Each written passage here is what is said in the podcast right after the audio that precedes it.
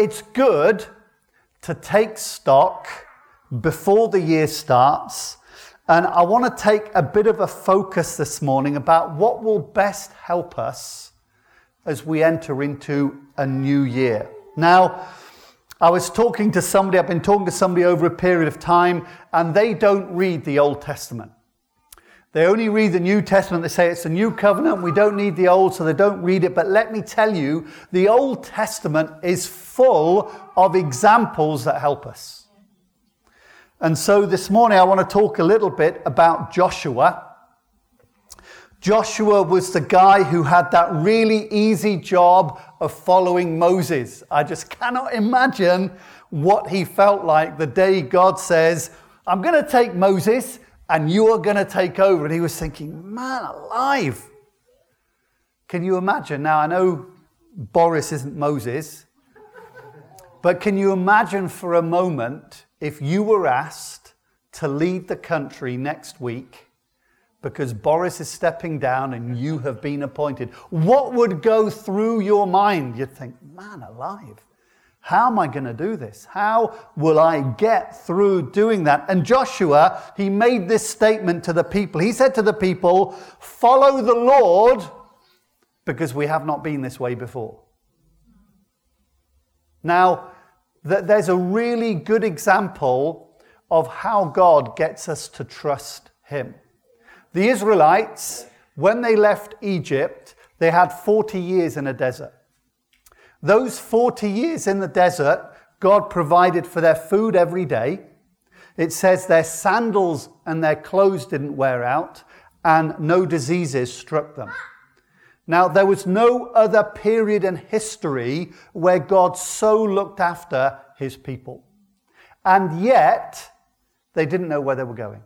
Every morning they would get up, they would look at the cloud. At night it was a pillar of fire. They would look at the cloud or the pillar of fire, and if it moved on, they would follow God. They were taught every single day you need to trust God. If they took the manna and they put it in a jar, the next day it had maggots in. What's God saying? God says, Trust me every single day. I mean, the Lord's Prayer is like that, isn't it? Give me this day our daily bread. I've often wanted to pray, Lord, give me this year everything that I need. God says, No, Simon, come to me every single day. I'm a daily God. I want to be invested in your life. And you know, the amazing thing is, did you know you were called to greatness? Do you know that? Kind of silence. You were created for greatness. How do we know that? Well, my Bible reading, I'm in Genesis again. So every year I read through the Bible. I'm in Genesis. And in Genesis, when you look at the creation, it says that when God made things, everything is made after its own kind. Yeah, everything. The trees, and it says after their own kind. The animals after their own kind. And it goes on. But when it gets to human beings, it says, and man was made in the image and the likeness of God. We were not just made after our own kind, we reflect the image and the glory of God. What does that mean? It means that God intended us to be like Him. We're not like the animals. Actually, you know, it should be an insult when people call us animals because we are not. We are made in the image and the likeness of God, and the height of a human being is when his life or her life reflects the image and the glory of Jesus Christ. That is what we are called to. It's not an accident. That is how God created us. And he says, I want you to reflect who I am because I've made you in my image. You know, I have two children. And sometimes it's a bit scary when you see them do exactly what you do. If you're a parent, if you heard your kid say something, you think, man. When we were younger with Zoe and James, we always said, if you do that, it has consequences. And I remember the day that Zoe said to James, when she was a lot younger, she said, James, if you do that, it has consequences. I don't think she knew what the word meant at the time, but you know, we are made in God's image. And, and I want you at the start of this year to have that understanding. We are not flesh and bone alone. We are spirit.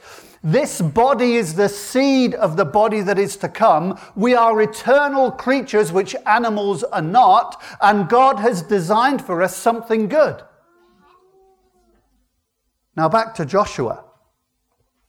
Joshua said, We've not been down this road before, and I think his advice that we need to follow God is really good because God has never ever steered anybody in the wrong direction.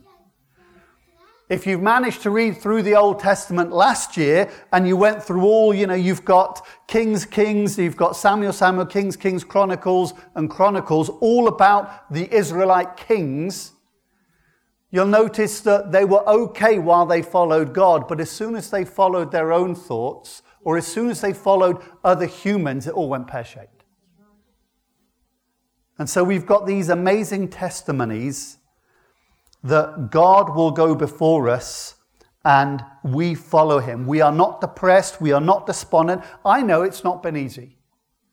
I know that people have gone to glory because of COVID, because of other things in this season, but we are not depressed because we continue to look to Jesus.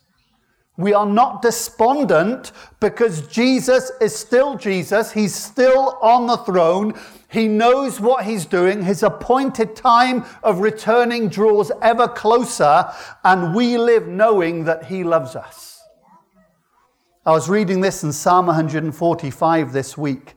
The Lord is righteous in all his ways and kind in all his works. You know, he's kind. God is kind to you this morning. He's kind in what he does. Now, Joshua, he had this amazing example of Moses who had led the Israelites for 40 years in the desert. And at the end of that 40 years, Moses went to glory, Joshua was appointed, and he had to lead them in the promised land. Now, it was a different task. But you know what? I imagine 40 years of watching what Moses did helped him a lot. And he learnt his hardest lesson right at the beginning. One of the things I love about Moses is Moses, whenever there was a problem, you will hear Moses say, What shall I do, God? He never decided on his own that he knew what was right. He always said, What shall I do, God? And there is an instance at the beginning of Joshua's um, leadership where he doesn't ask God that question and he goes through what's called a Gibeonite deception. And that was a people who lived round the corner, who pretended to live away, uh, far away. They came and they made a treaty with the Israelites and they became a thorn in their side. And it was all because he did not say, What shall I do, God? But I imagine it changed from that point onwards. Moses was an amazing example. Any problem? Lord, what do I do? And when God gave an answer that he didn't like, he changed it. Did you know that? God says, I'm going to destroy all of these people because they never listen. And Moses said, Don't do that. Don't do that. And he convinced God not to destroy the people. He didn't just do it once, he did it a number of times. Think about that for a moment. The power that Moses exerted in praying to God and saying, God, don't do this, but do that, and asking God, what should I do here? And that's how he succeeded. You've got to think Moses led around one and a half million people through a desert with no sat nav, with no smartphone, yeah, he didn't have all the logistics. He didn't have a bunch of uh, trucks. He didn't have any public transport. He had to take those people through. How did he do it? By consistently asking God, What do I do here? And I tell you, he did some amazing things. When they needed water, he hit a rock. Have you ever tried that? Oh, I'm really thirsty. Let's go and smack that rock over there and see what happens. You know what? We will do amazing things as we ask God on a day by day basis, what should I be doing here? It helps us to learn to live with God. You see, God wants to be involved in your life, not just on a Sunday. He wants to be involved in your life every single day. That's why the prayer that the Lord taught us was about Give us this day our daily bread. We learn to walk with him.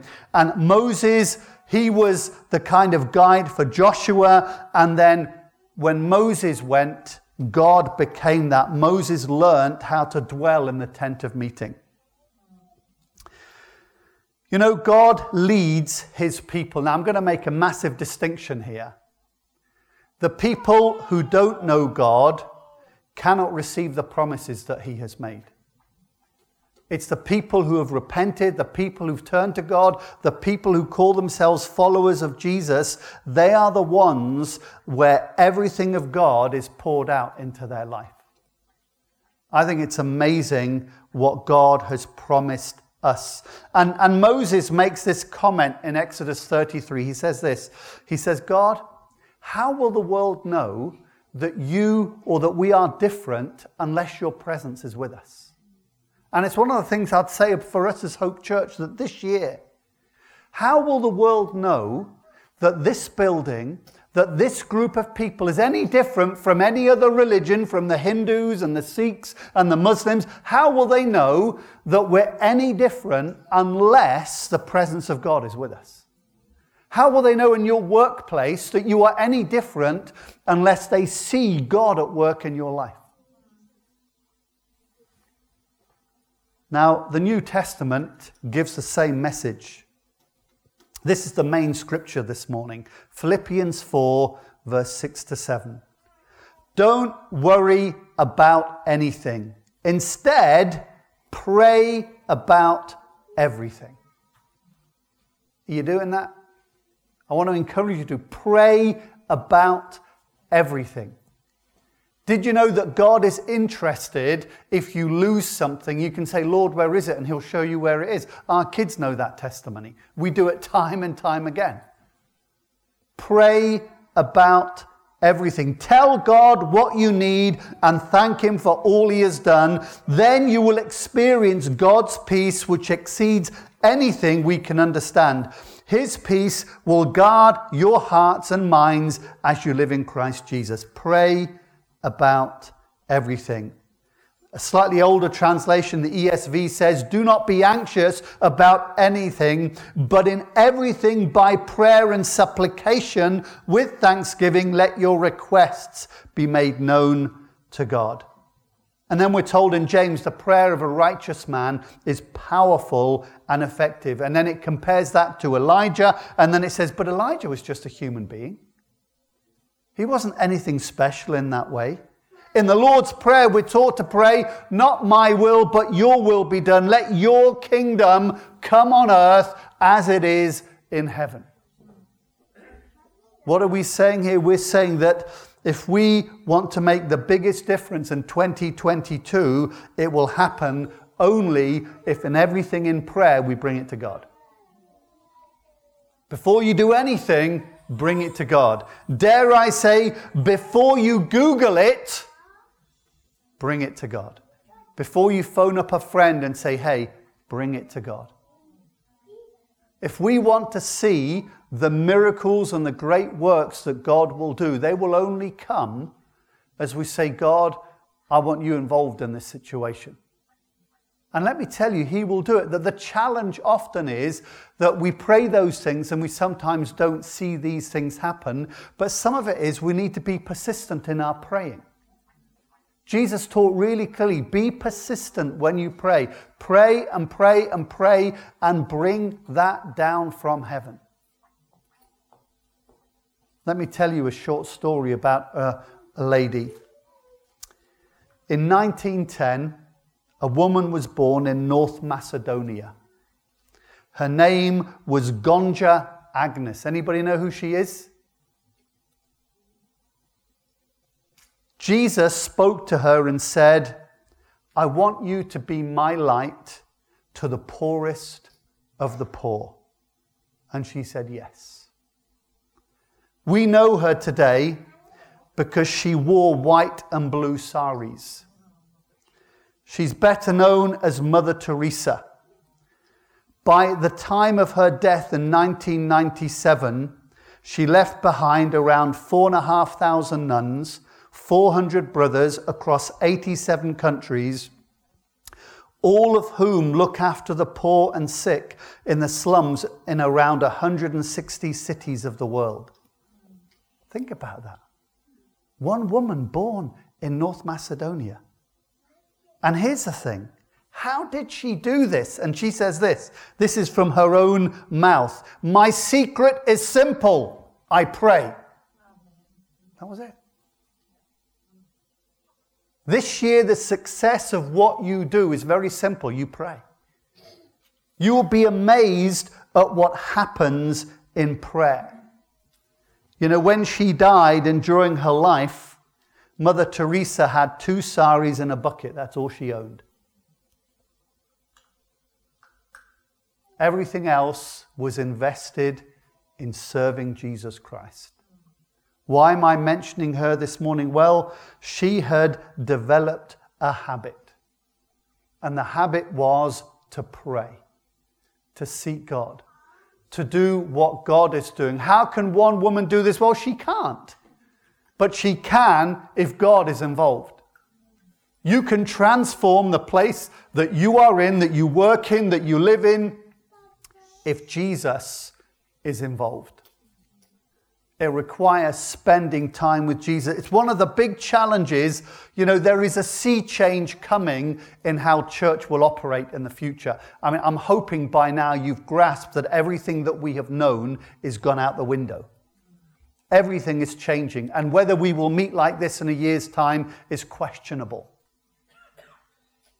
Why am I saying all of that? Because there are essential things that are really important. And one of the most important things is that every one of us, every day, in everything we do, we pray. Doesn't mean we have to sit there hours upon hour upon hour praying, but it means we need to be those that as we walk throughout the day that we're praying. I like the fact that I can pray when I drive, that I can pray when I walk that I can pray when I hit a problem. I just stop and say, Lord, how do I deal with this? And you know what? God gives an answer. God leads us through. And as we do these things step by step by step, we're not magnifying ourselves, but we are allowing, as I said earlier, that image of God to begin to shine through us, and it will change the world.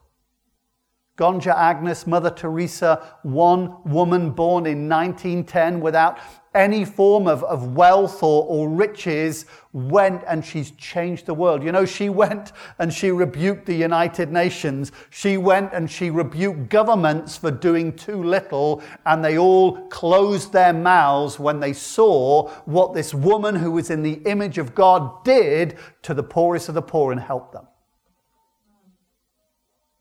And so this morning, I want to say to you in everything by prayer. Don't dismiss prayer. The devil will want you not to pray because it is the most powerful thing that we can do as human beings on this planet. When we pray, it moves the arm of God, it causes things to change. And when we pray, it is the real work of what a believer does. You know, when Jesus went to heaven, the believers got together and they devoted themselves to prayer. When the Holy Spirit had been poured out, they devoted themselves to the breaking of bread, the apostles' teaching, fellowship, and prayer. I'm going to say more about that, not today, but as time goes on in the next few weeks, because those four things are the most crucial things that we do as believers. We need to understand the teaching of Jesus. We need to make sure that we are in a relationship with other people that is personal and accountable and, in, and that supports. We need to make sure that we break bread together and that we pray. And so I want to encourage you this morning prayer. Spend time with God. That's, that, that's my biggest message to you this year. Spend time with God. I know it's not going to be easy because it means you have to invest. But spend time with God. Every day, set aside some time to be with God alone. Open your Bible, read what you see there. If verses uh, speak to you, write down what they're saying and how they apply. Pray them back to God and spend some time in prayer, and in that prayer time, some time listening to God. That's the most essential thing. And if we do that, we will see God lead us through another year. And we'll be standing here at the beginning of 2023 saying, Wow, hasn't God been good?